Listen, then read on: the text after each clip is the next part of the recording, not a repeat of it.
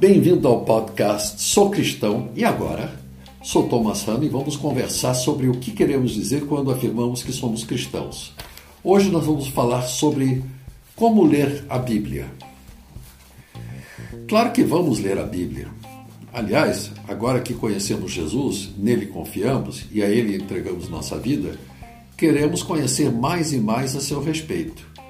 Pegamos nossa recém-adquirida Bíblia com aquele cheiro gostoso de livro novo, engatamos uma primeira marcha e vamos lá, livro de Gênesis.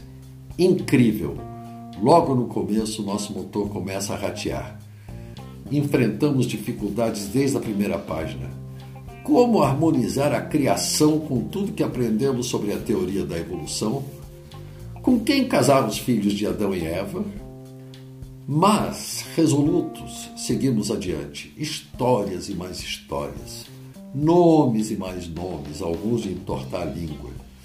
Acontecimentos escabrosos e cruéis. Um Deus que nos disseram ser bom, mas que manda matar populações inteiras. Dá vontade de desistir e aí eu dou um conselho: não desista. Vá até o fim. Aos poucos você pega o ritmo, tem uma visão inicial do todo. É um pouco como a sua primeira viagem à Europa. Você faz um tour de ônibus, 13 países em 10 dias, ficou tudo embaralhado. Uai, de onde é que é essa foto?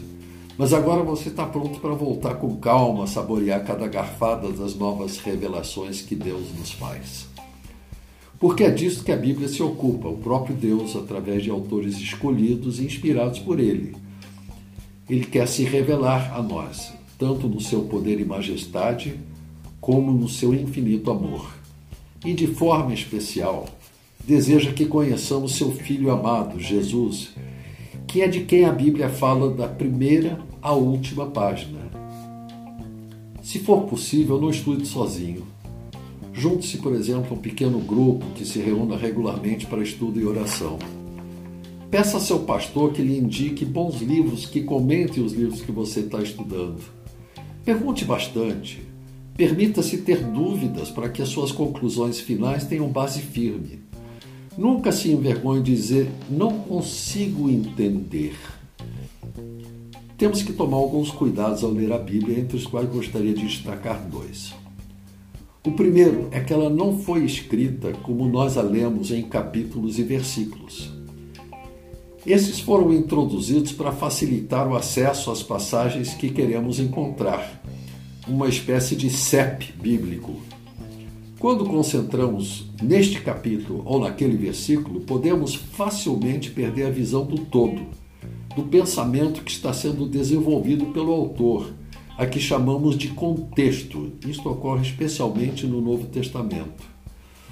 Convém, portanto, ler trechos mais extensos para não incidirmos em erro.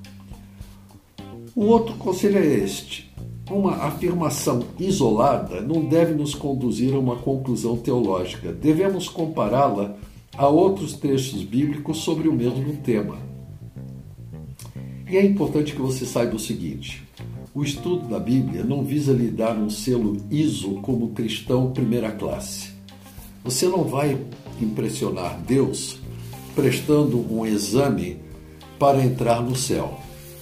O propósito do conhecimento bíblico é gerar mais amor por Deus e por Jesus e pelo próximo, gerando uma nova vida abundante em amor, generosidade e perdão firmado na certeza de uma relação pai-filho com Deus que resulta na sua vida eterna a partir de agora.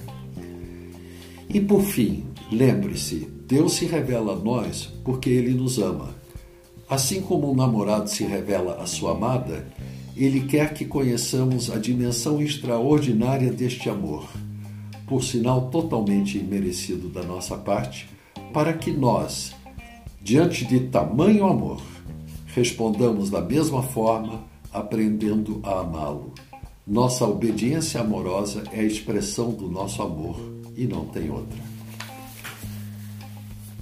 Então, gostou do nosso podcast? Se quiser ouvir mais, acesse www.ibgranjaviana.com.br. Um abraço.